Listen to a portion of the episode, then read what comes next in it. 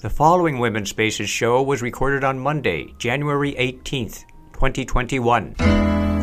The woman in your life who will do what she must do to comfort you and calm you down and let you rest now. Uh, the woman in your life, she can rest so easily. She knows everything you do because the woman in your life is you.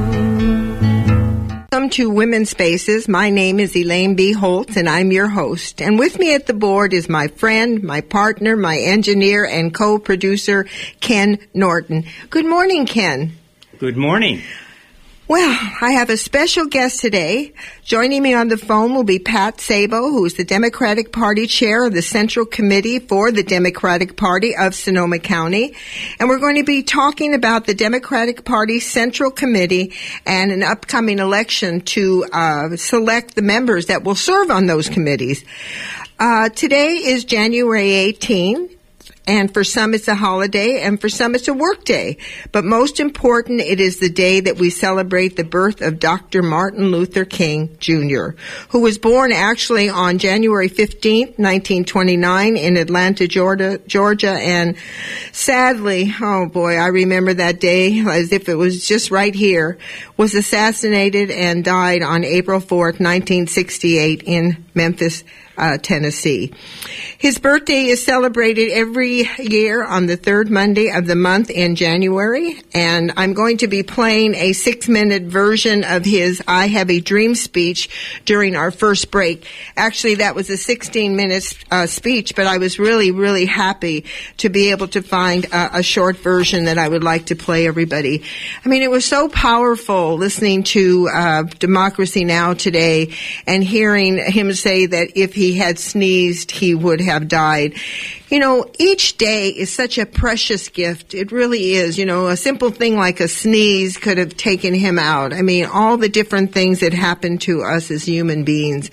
We should take a moment and just say, hey, I'm here today today is the first day of the rest of my life. I mean, all we may, all we really have is the moment right now, and just enjoy it. Look around, look around your house, look around it, whatever you're doing. Take a moment to appreciate, appreciate your life.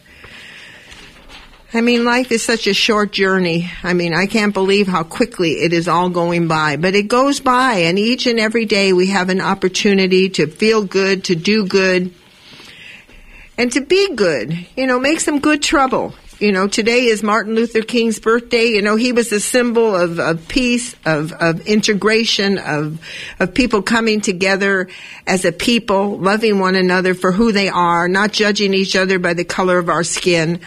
All the things that he brought forward. Take a moment, take a moment to enjoy that such a man even came onto this planet to remind us that nonviolence is the key to peace Nonviolence is the key to love. Well, I want to do a special shout out to all my friends out there. And yesterday I had the it was just a, just a great experience is all I can say. You know, we were we did a free virt they did a free virtual event online via Zoom uh, celebrating uh, Dr. Martin Luther King's uh, birthday, and the theme was where do we go from here, chaos or community where do we go from here? Chaos, our community. And you know, we are in a lot of chaos now. You know, I do not understand for the life of me what is going on in this country, that there is so much hate, so much mistrust. I mean, it, it, it's mind boggling to me. I mean, it really is. And I think we all need to take a time out we need to ask ourselves who are we as a people? Who are we as a country? You know, I was watching, I've been watching, I can't, I can't get off of YouTube for some reason. I keep watching all these different events. And I say to myself, why? What is happening here? People broke into our capital to kill our elected officials? I mean, this is not our country. We really have to take stock of it. And you know, I was in Washington D.C. and I saw the Capitol, and I can't. It was it's so accessible. You just walk in, you see all the pictures. You you know that you're greeted. I mean, it was an amazing experience. Now they have it all fenced off. I mean, it's almost like we're in in a war zone there. I mean, maybe they are. I mean, that is pretty pretty sad what's happening. And particularly, around Dr. King's birthday because he was a man who talked about peace. He talked about freedom. He talked about loving one another, accepting one another, living together on this planet Earth together in peace. It's mind boggling. And I know, you know, as a mother, as a grandmother, as a great grandmother now, I ask myself, what kind of future? What kind of future is ahead of us? You know, each and every day we invest in the future. What we do today is what tells us what's going to happen tomorrow. And I think it's very important that we all ask ourselves the question, what kind of country do we want? And to our elected officials, you know, this is not just some arbitrary thing that happened. This is a buildup. This is a buildup of people feeling that they're not part of and they look, they seek, they find, they want to find a group where they can fit in and feel that they have a place in the world. You know, we need to make sure our our people are fed, our people have homes, our people have jobs, our people have a decent wage. My prayer for our new president coming in is that he really sees that. And Kamala Harris is a woman. I mean, her her children called her Mamala. I love that. She's an adopted mother. She has two. Her husband had several children, and she's their she's their mother. She's become their mother. So she is a mother. And I know if you have a mother's heart, you want the best for your children, and what you want is peace and love. Lots to think about. Well, I kind of lost track here because I wanted to do a little shout out about what happened with this wonderfully Zoom event. Where do we go from here? Chaos or community? And the program featured a woman by the name of, uh, let's see, what, Donzaleigh Abernathy. She's the daughter of the civil rights leader Ralph David Abernathy. And she gave, she did a film, uh, you know, a slide presentation of what went on during the civil rights movement in the 50s and 60s. And it was stunning. It was stunning to see I mean, I remember as a young person, I remember watching television and I remember the first time that I saw dogs being turned on people, barking and, and intimidating them, young children running. And I thought to myself, my God, this is not our country. The same way I felt when I watched the television about these people breaking into our capital. This is not our country. And here we are some many, many years later. And look at, we're still in the same boat. We're still hating one, one another. We're still judging each other by the color of our skin, by our, the neighborhoods we live in, by our gender. I mean, when does it stop? Do we have to get to the point that they got in the civil rights movement when they bombed that church and those four little girls were killed? I mean, that broke my heart. I mean, to this day, I tried to sit down and watch the film Selma. I can't. And then having Dr. King be shot, I'll never forget that day. I was at work when it came over the radio. It was a horror. How could this happen to this great man? How did it happen to Robert Kennedy, another great man? How did it happen to John F. Kennedy, who was trying in his own way, was wanted to end the war? All these things, all these people killed so unnecessarily, so sadly. I mean, not only are their families affected, but a whole nation is affected. And when she showed and talked about her experience as a young girl growing up and, and her father being so involved in the civil rights movement, some of the struggles and some of the horrors they went through, I asked myself, how come? You know, I ask myself the same question when I look at the Holocaust in Nazi Germany. How did this happen? Who are these people that do things like this? Who are these people that are so willing to kill, to, to beat people up? You know, I was thinking about Colin Kaepernick and him taking the knee and all the, the, the horrors about, oh my God, he's disrespecting the American flag and on and on and on and people carrying on like you think that he committed murder or something or genocide. How come we're not getting the same reaction from people when we hear about that man who beat a policeman in the Capitol building with an American flag?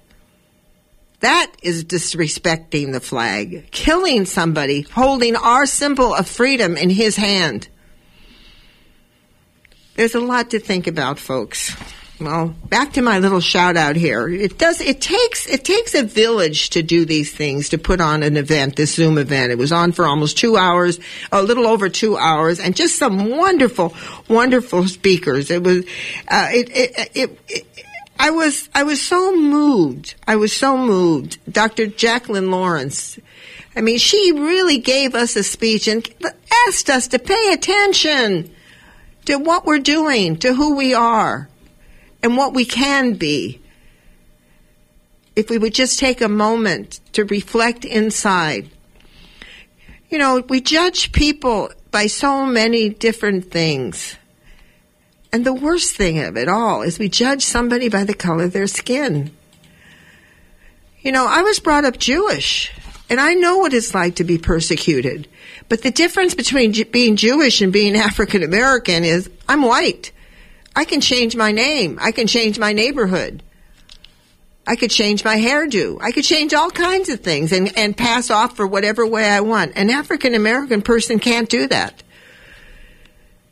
But why are we judging by such superficial things like the outer? It's always important to judge somebody by their inner, who they are as a person, what they do as a person, how they make you feel. You know, I looked at some of those rioters and I said, they didn't make me feel good by what they were doing. They didn't make me feel proud. They made me feel ashamed. And they made me feel scared. Scared for the future of our country, scared for the future of our children and their future. And trust me, children are crying all over the place. I mean, look at these young children. You know, someone someone said something very interesting on the air that I found very fascinating. I never quite thought of it this way. UPS can track all their packages. I mean, you can ship something, they give you a number, and you can call up and find out exactly where that package is. How come we can't track those children that were taken from their parents at the border? There is something wrong here that these children were just whacked away and no record keeping. I mean, it's, it's a phenomena to me that I don't understand. Well, there's a lot to think about. And the most important thing that we have to think about is that we are standing on the shoulders of many, many people.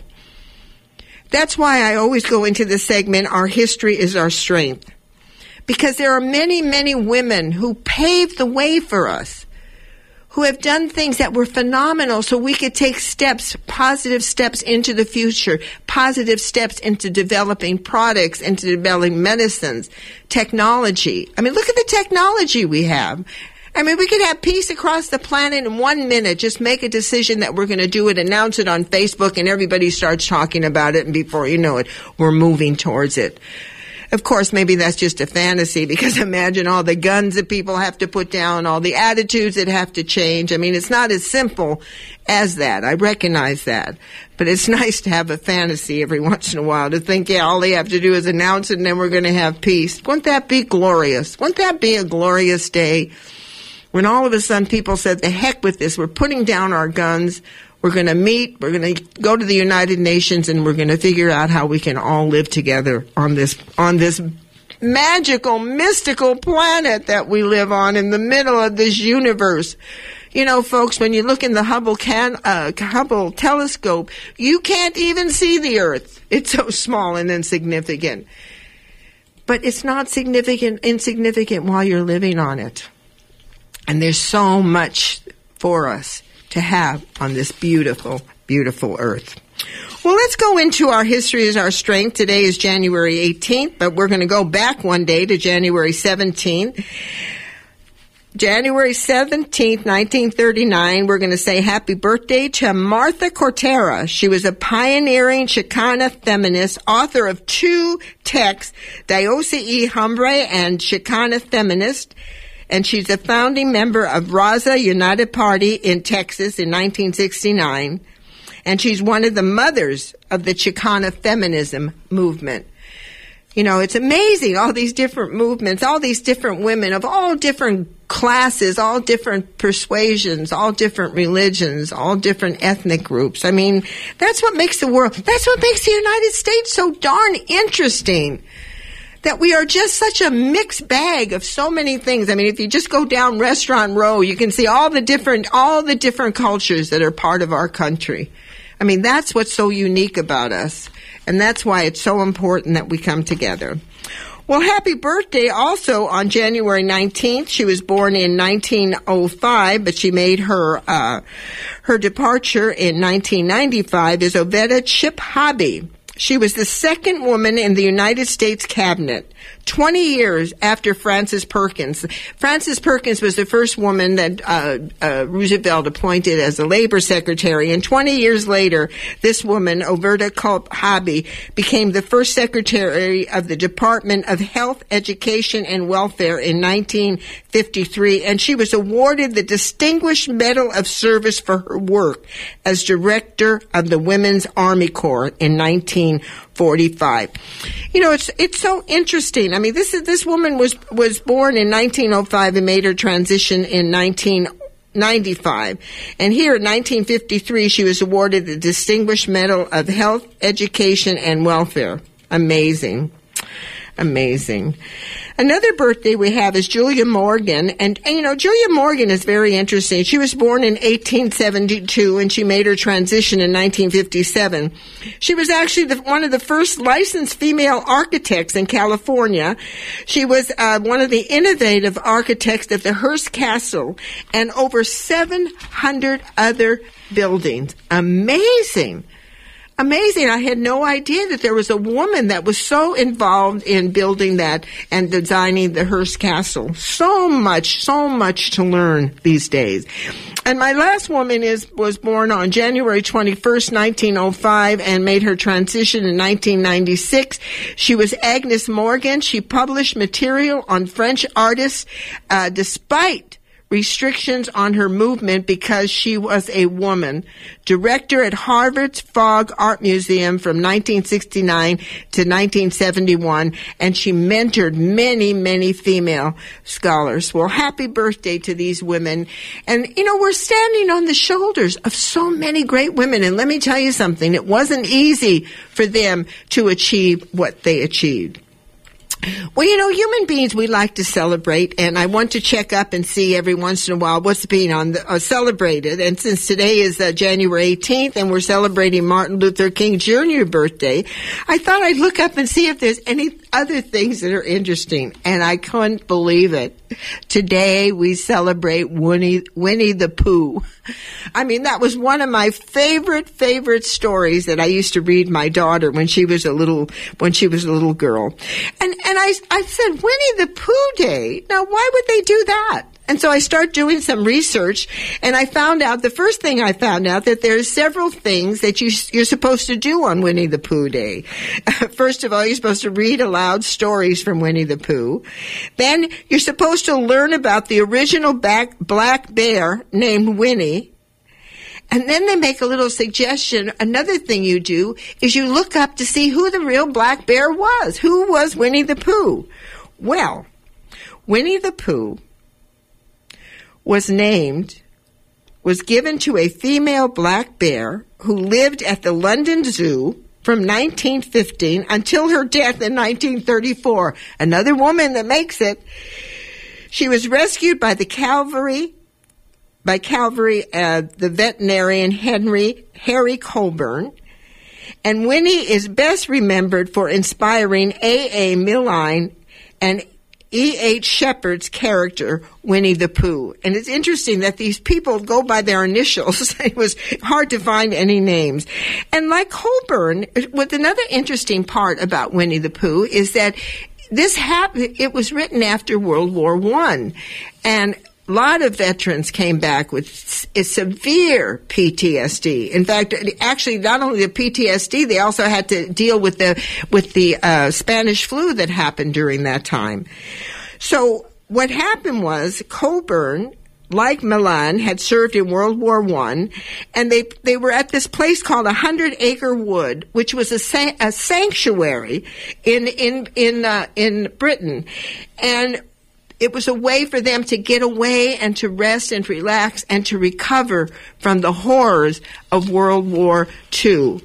And they end up coming to this place, and uh, he wrote, Mullane wrote this Winnie the Pooh series that became very popular with children. It's been popular for, God, over a hundred years now.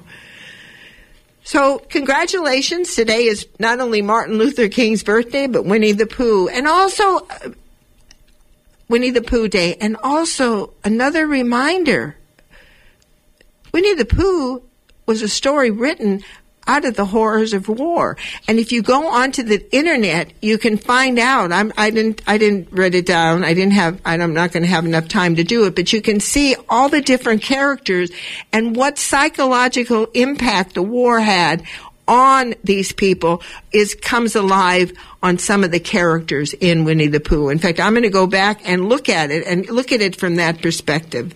It's very, very interesting.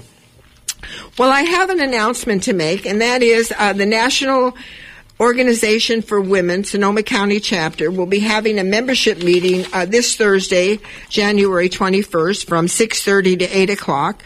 Uh, the chapter needs community participation and members of their uh, for, and also members for their executive committee. So, what I would like you to do is go to www.nowsonoma.org, and you can find all the information out. And also. Um, just to let you know that again, uh, there's a donation drive for the houseless, and that's happening at the Just the uh, Peace and Justice Center, and they're located at 467 Sebastopol Avenue, and it happens every Tuesday. That's tomorrow from three to five. One last announcement. Well, Wednesday is the inauguration of our new president, Joseph Biden, and our new vice president, Kamala Harris, and we should all be in a state of prayer that is peaceful and it goes well. And I want to congratulate both of them. And my prayer is that we as a company, excuse me, as a country come together and support them. You know, this has been one of the hardest elections in our lives. This has been one of the hardest times that I have lived in my country to see some of these things that are happening. And hopefully once the inauguration happens and once people settle down and Biden starts doing the work and he's got to do some serious thinking about where our nation is going and what he can do to help its people. Well, Instead of a musical break right now, I found a six minute uh, clip that I think is worth listening to. It's part of the I Have a Dream I Have a Dream speech by Dr. Martin Luther King. And I, I think even though I know we're listening to a lot of speeches, but you know something, we need to be reminded. I mean, I love this I Have a Dream speech. I love some of the things that he says in it. So what you need to do is pay attention. Pay attention to those words because those words are just as true today as they were the day that he gave the speech. When we return, I will be talking with Pat Sabo, who is the uh, chair of the Central Committee of the Democratic Party here in Sonoma County. Okay, let's go ahead, Ken. Let's play that Martin Luther King speech and let's come back and we will be talking with Pat Sabo.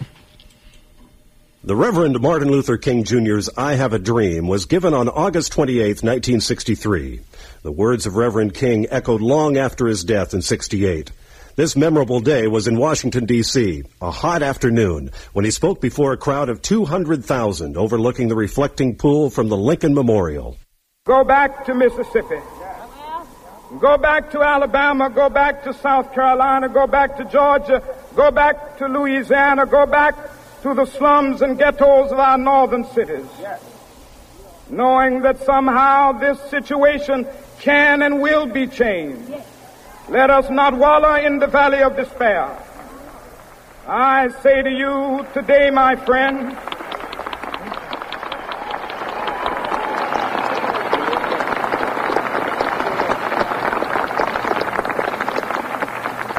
so even though we face the difficulties of today and tomorrow, I still have a dream.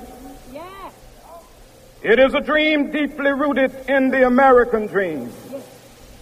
I have a dream that one day this nation will rise up and live out the true meaning of its creed. We hold these truths to be self-evident that all men are created equal.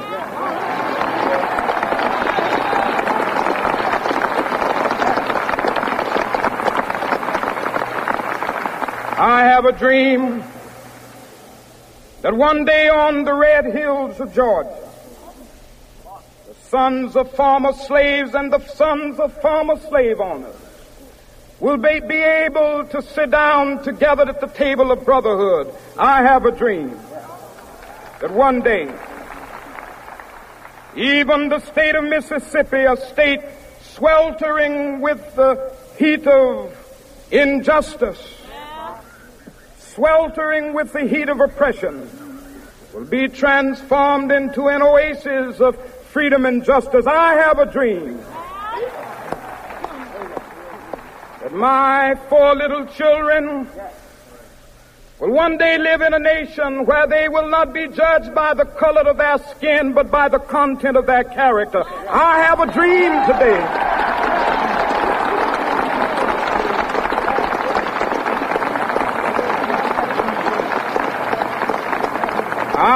I have a dream that one day down in Alabama with its vicious racists, with its governor having his lips dripping with the words of interposition and nullification. One day right there in Alabama, little black boys and black girls will be able to join hands with little white boys and white girls as sisters and brothers. I have a dream today.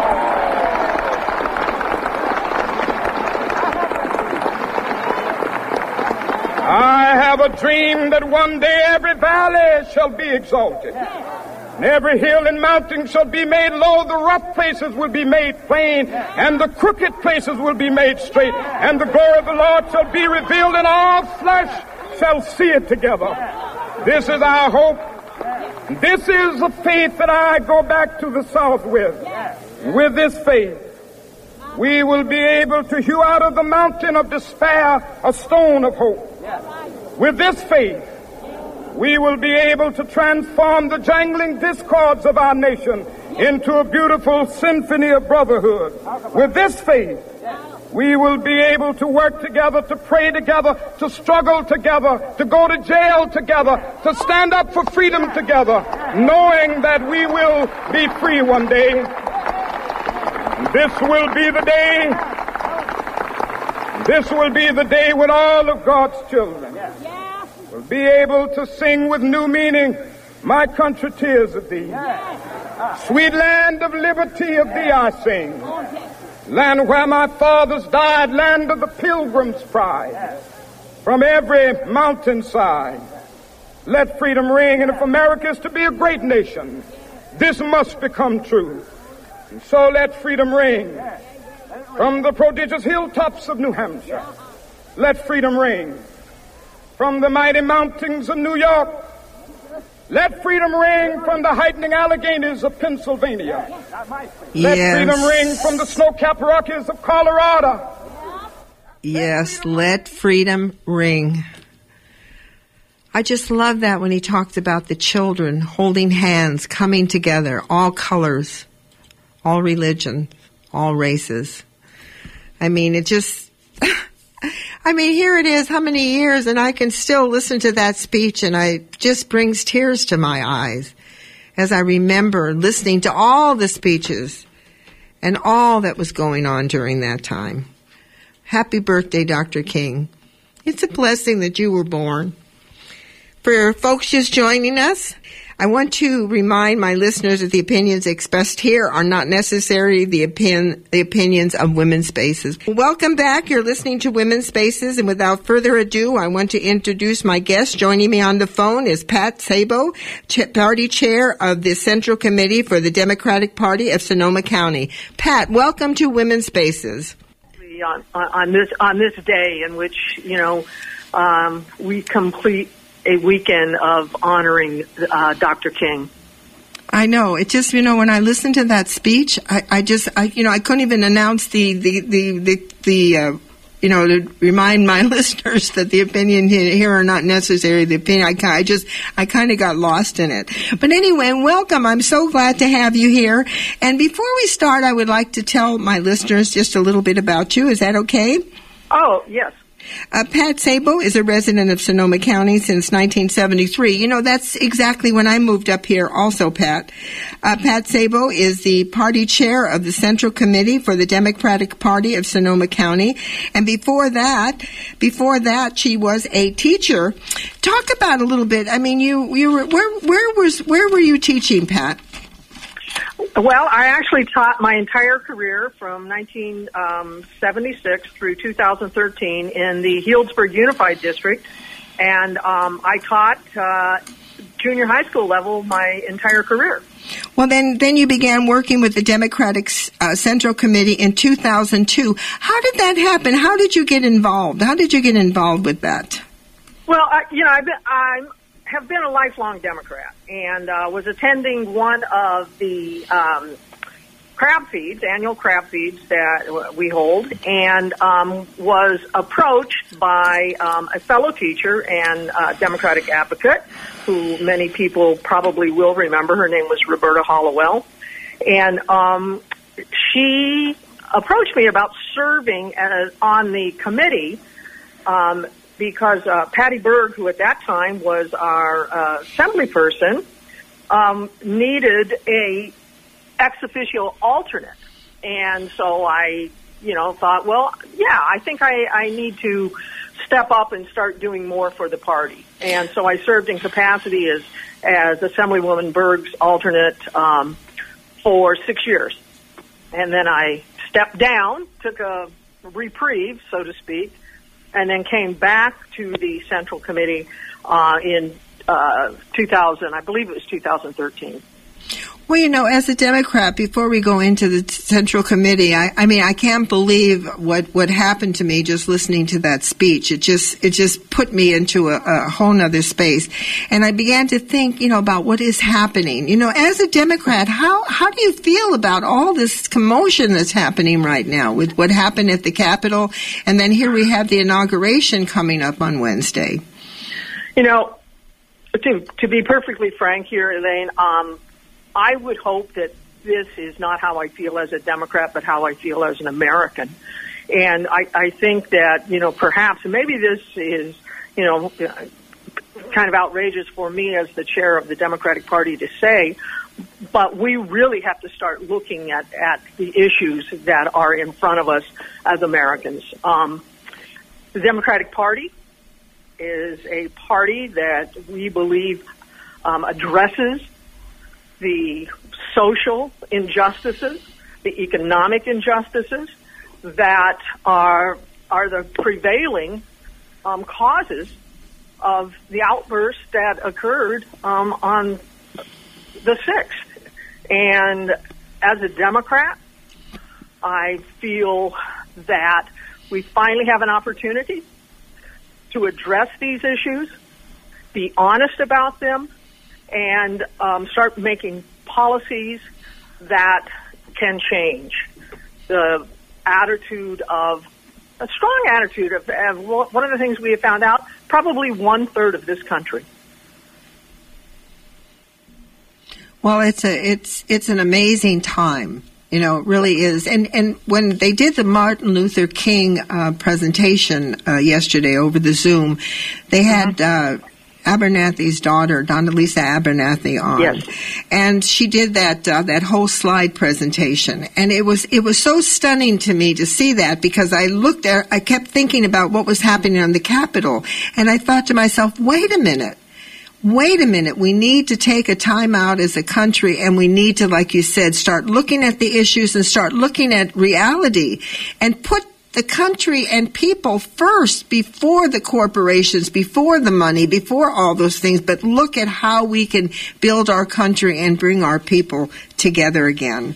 So I think it's very important, and I thank you for saying that.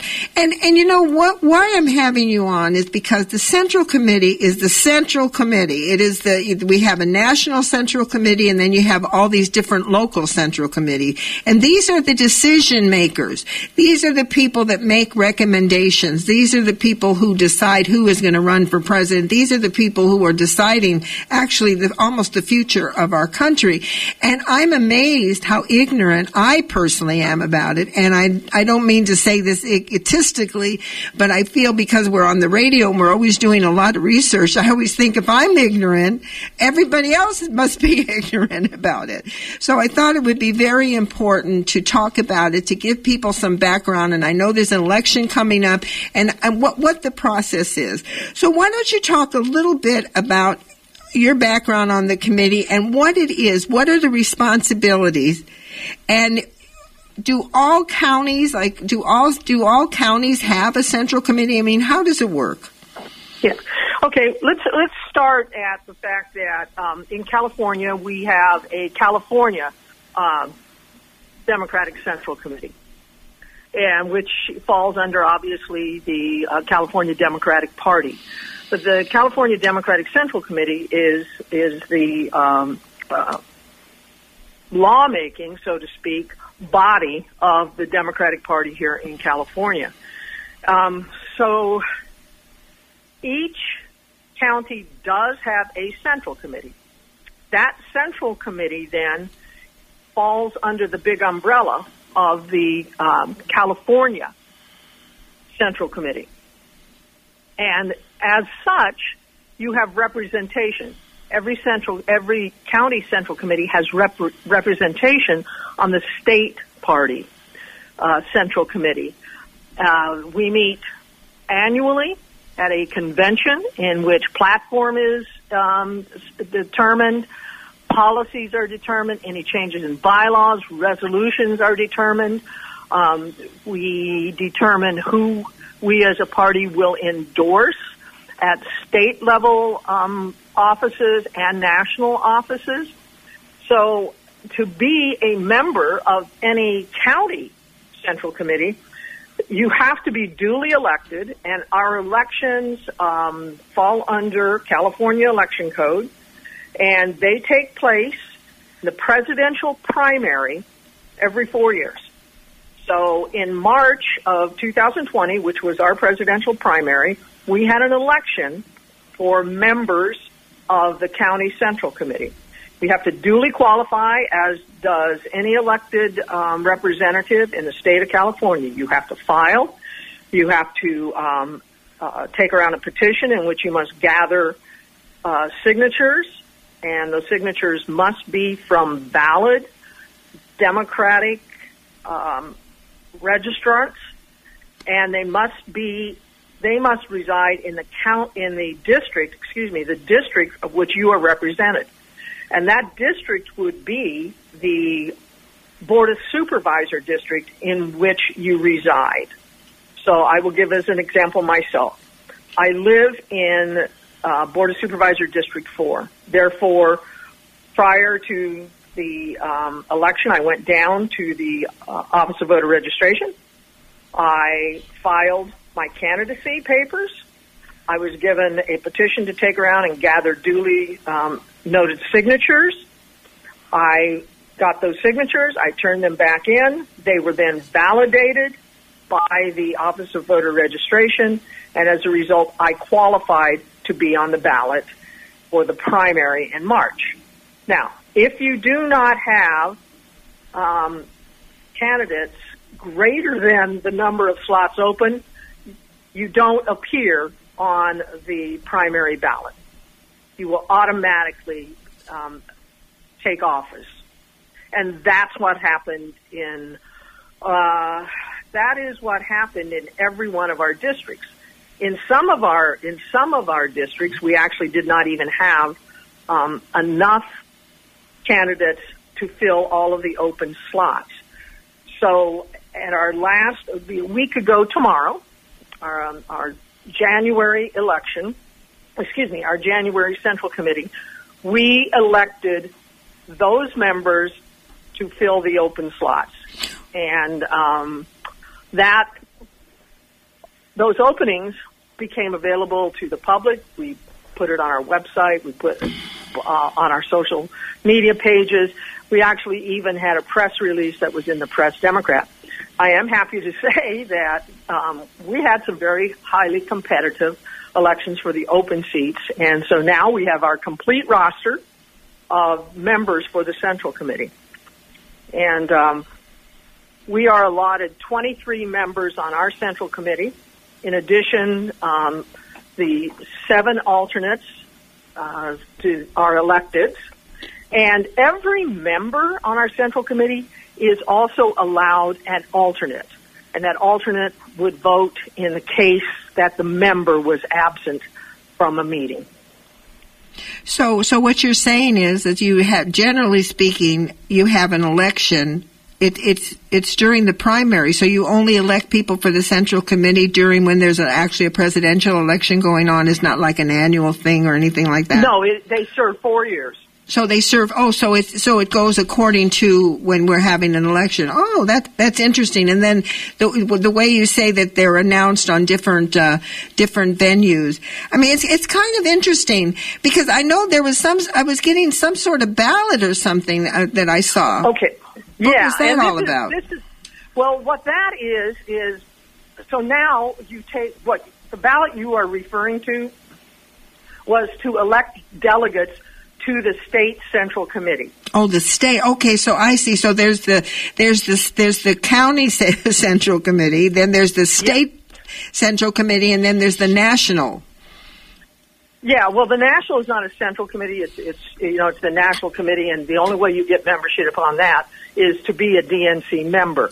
So I'll get into that in a moment. But but just to clarify that, excuse me, the the um, state central committee, there are right now just over three thousand members, delegate members, who qualify duly for the California State Central Committee. And that membership is um, determined by a set number from each county central committee and elected members from the assembly districts. And the ballot that you received was for the assembly district. And in each assembly district, you were uh, allotted uh, 14 members. So, and they they go equal uh, representation by gender. Okay, so let me ask you a question. Say, for example, I'm on the on the on on this committee that's going the, the part of the uh, the state committee, Uh-huh. and, and I get an idea. I want to I want to see something happen. So I would bring it up to that committee that I'm on, right? Then there might Well, be, what, y- yes, and there yeah. might be there might be some discussion, and then they vote, and then they make recommendations to the. In other words, they're not the, the, the decision body, but they go up to the next level to they influence the next level. I think that's Yes. what you're saying. Okay. That's absolutely correct. It's it's you know it kind of parallels how um, government works. You know how you have elected representatives, and they present the bills for you know the the year or if it goes into a two year cycle. This is this is you know how the central the local central committees work. We take resolutions, um, and we could pass a resolution. We could then ask um, that the resolution that we passed be presented at the state convention to be adopted by the state central committee. So there are that that is part of the entire process. so you could Um, act, one of the things that people need to understand here is that if if you have um, a an idea and a resolution you want to present to the county central committee, then what you should do is reach out to us. Okay, so then there's another level. there's, uh-huh. a, there's another level. There's not only the elected level, but there's also meetings where people can show up and say, "Look at this." They can complain, or they can offer suggestions, or it's almost like it's almost like a city council meeting. Would you say? Would you put it in that? You know, where you can come and and and have a place. Do you have to do you have to call and get on the agenda, or do they have public? Yeah, well, actually, we we do not fall under the Brown Act. So um, what we do is if if you want to speak, you can always speak in our public comment section, where you're allowed, you know, three minutes and and um, on as on any um, public meeting. But the suggestion that I would have is to reach out to um, persons who serve as members on the central committee, and if you don't know who they are, then reach out to the county party itself and say, look, I, I really would like to um, consider you to consider this particular resolution um, for the California State Party. Well, that, that's and what a- we usually would what we what we would do then is we would designate that to one of our standing subcommittees who would invite you to present and speak to. And if that standing subcommittee then determined that they wanted it to go forward to the county committee, more than likely you would be invited to speak to it to the entire committee. So, in listening to all this, I want. I want to just kind of pare it down. What I would recommend to my listeners, because there's so much involved here. I mean, I just really appreciate the overview. It's giving giving us some understanding. But if people are really concerned and really want to find out, then the best suggestion is to call the local Democratic Party. Get information on who who are who are on these committees and try to contact them and see if there's something that they can work with you. Yes. So, so because oftentimes, you know, one of the things about democracy that, that is so important and people do not recognize, you know, we, we think we go to the polls and we elect somebody and that's the end of it. And then when they don't do what we want, we all go, bah, bah, bah, we're constantly complaining. These are ways that we can give input to our elected officials. This is a channel that can get up and help to make some changes. I mean, that, that's what I'm hearing. Absolutely, and I, you know, I really, Elaine, appreciate what you said about what we do. Is you know, the the first duty, and and in many ways, I consider it the minimum duty that we have is to vote. Um, unfortunately, it looks like it's become, in many cases, what people consider their maximum duty is to vote. And um, No, I think it's the. we- I think it's. I think it's the first step, but they, this, the next step Yes. is the involvement step. Yes, and I think what we have done is is the quote unquote. I always I always remind people. I say, you know, look at the first words of the Constitution. We the people. We the people. We the people. It doesn't say the executive branch has the right to. The legislative branch will do. It doesn't say that. It is we the people, and we have in many cases abdicated that responsibility of governmental duties and um, I that's one of the reasons that I am actively engaged within the Democratic Party is because I take to heart that Constitution that says we the people. Well, you know, it's really interesting. You know, when you talk about the Constitution and you talk about elected officials, you know, when I served on the Human Rights Commission, I'll never forget it. And, and of course, you know who Mike McGuire is. You, you supported him when he was, I believe, in high school. But Should, should I should I put in my my two cents worth now and tell everybody that and he was one of my uh, students in uh, my eighth grade math class. Yeah, we'll give you a shout out for that. You did a good job. Well, you know, him a shout out. you know that's another thing. You know, that, you know, there's so many things I want to talk to you about. You know, and I, I, I think I really have some some clarity on that on that central committee now. And I think I think the most important thing I hope people walk away with is if you want to find out about it, there is a venue you can go and talk to your Democratic Party and the, and I know we do do does the Democratic Party here particularly in Sonoma County do they have offices or telephone numbers that you can call or well, actually, what we do is um, we closed our office. What we do is usually every two years, every election election cycle, we will open a um, an office. Um, we just closed in uh, mid November um, our office that we held in uh, downtown Santa Rosa, and we had it open for over a year for the 2020 election. Um, but we do have uh, ways in which you can reach us. Um, our website is sonomadems.org.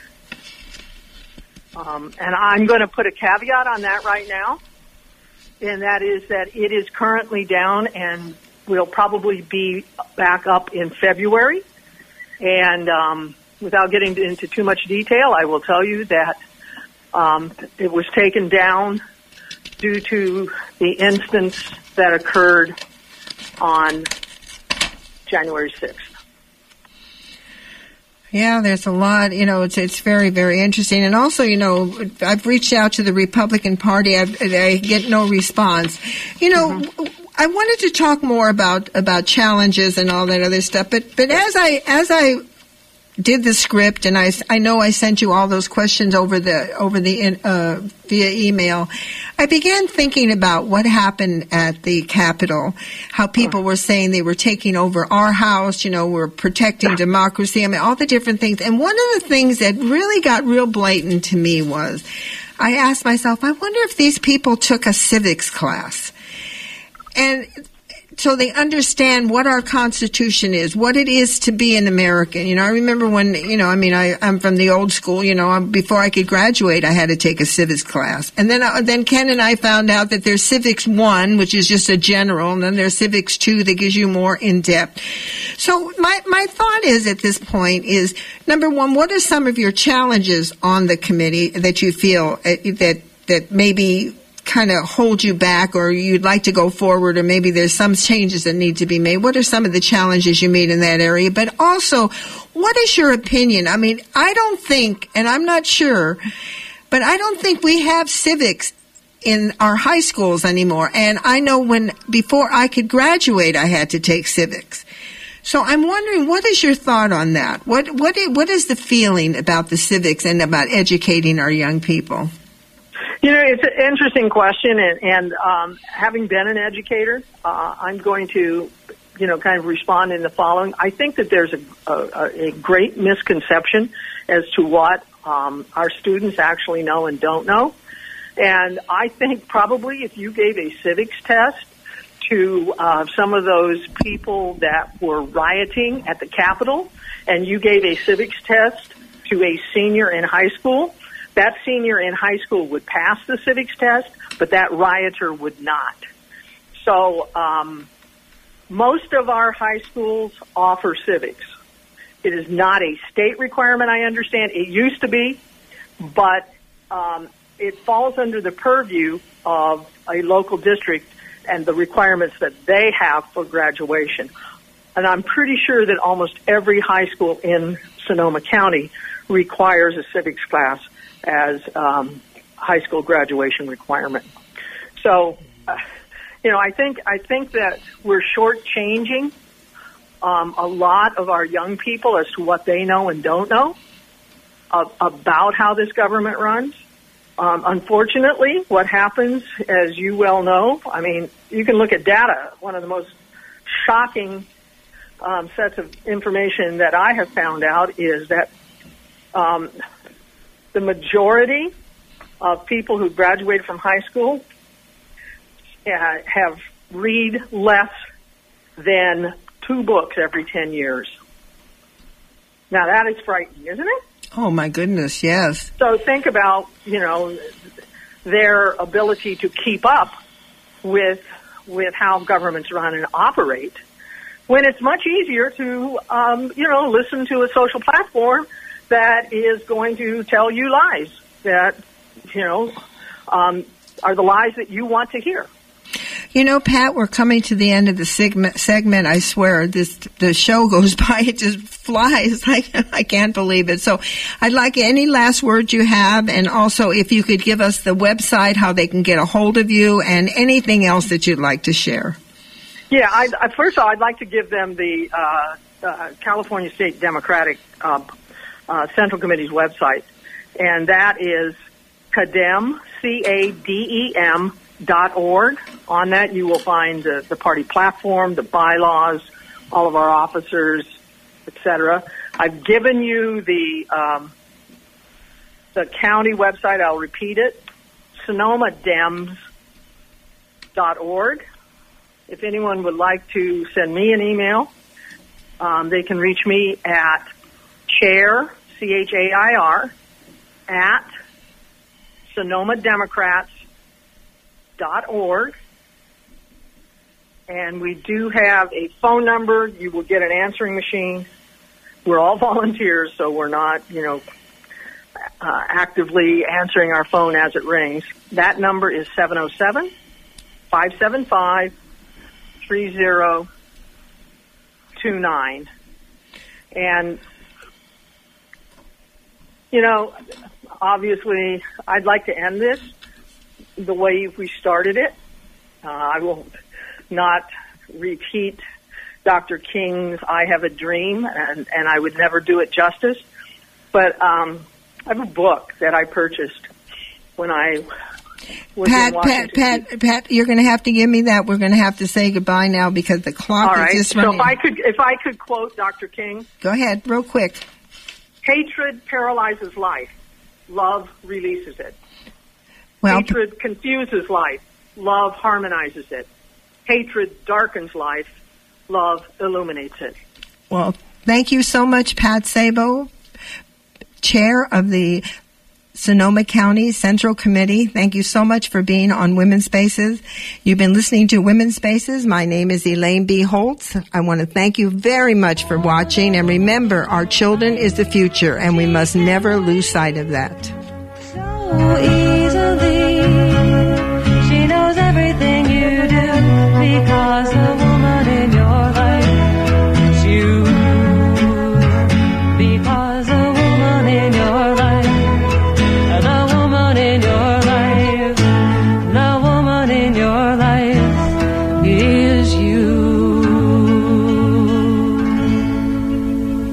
previous Women's Spaces show was recorded on Monday, January 18th, 2021.